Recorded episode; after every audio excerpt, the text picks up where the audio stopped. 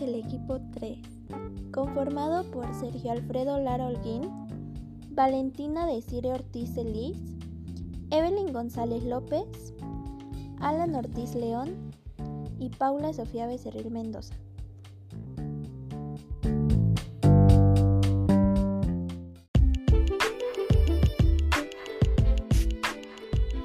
A continuación, mi compañero Alan Ortiz nos dará una pequeña definición sobre la discriminación.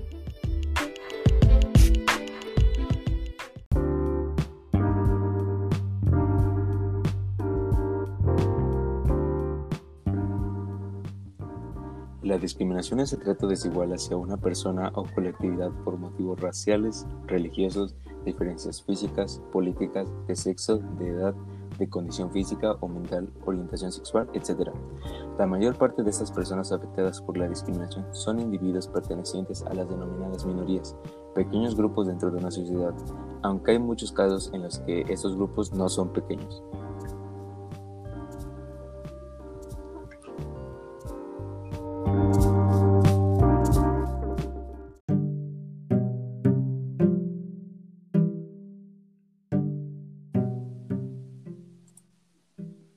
Es bien sabido que la discriminación surge por varios motivos. Sin embargo, los más frecuentes son La discriminación étnica es reconocida sobre todo en el ámbito internacional, donde la esclavitud marcó la discusión sobre este tema a mediados del siglo XX.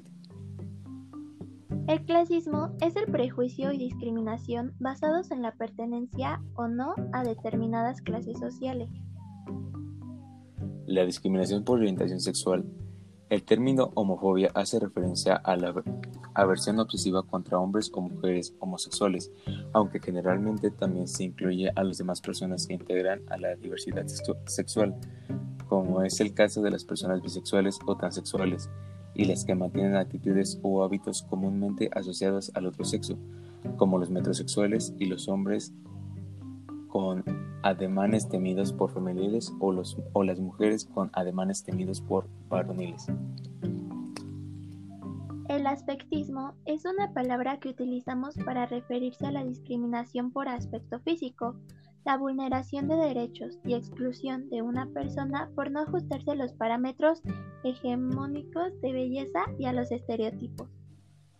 La discriminación religiosa esta discriminación puede manifestarse en la limitación al acceso a la enseñanza, servicio de salud o a cargos públicos, e incluso los miembros de las comunidades religiosas pueden ser encarcelados o asesinados debido a su afiliación o a sus creencias religiosas.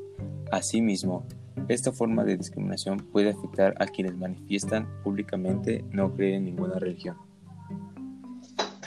La discriminación por género al referirnos a la discriminación de género, entendemos que es toda distinción, exclusión o restricción en el sexo que tenga por objeto o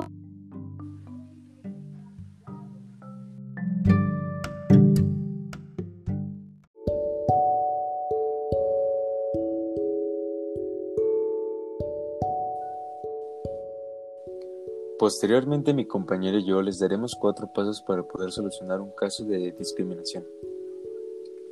Paso 1. Investigar si hay riesgo de discriminación, incluido hostigamiento y acoso sexual, represalias, castigos o de otros obstáculos para la igualdad de derechos y oportunidades de los particulares. Paso 2. Analizar las causas de los riesgos y obstáculos detectados. Paso 3. Adoptar medidas, es decir, implementar las medidas destinadas a prevenir la discriminación e impulsar la igualdad de derechos y oportunidades. Paso 4. Realizar un seguimiento y evaluar la actuación.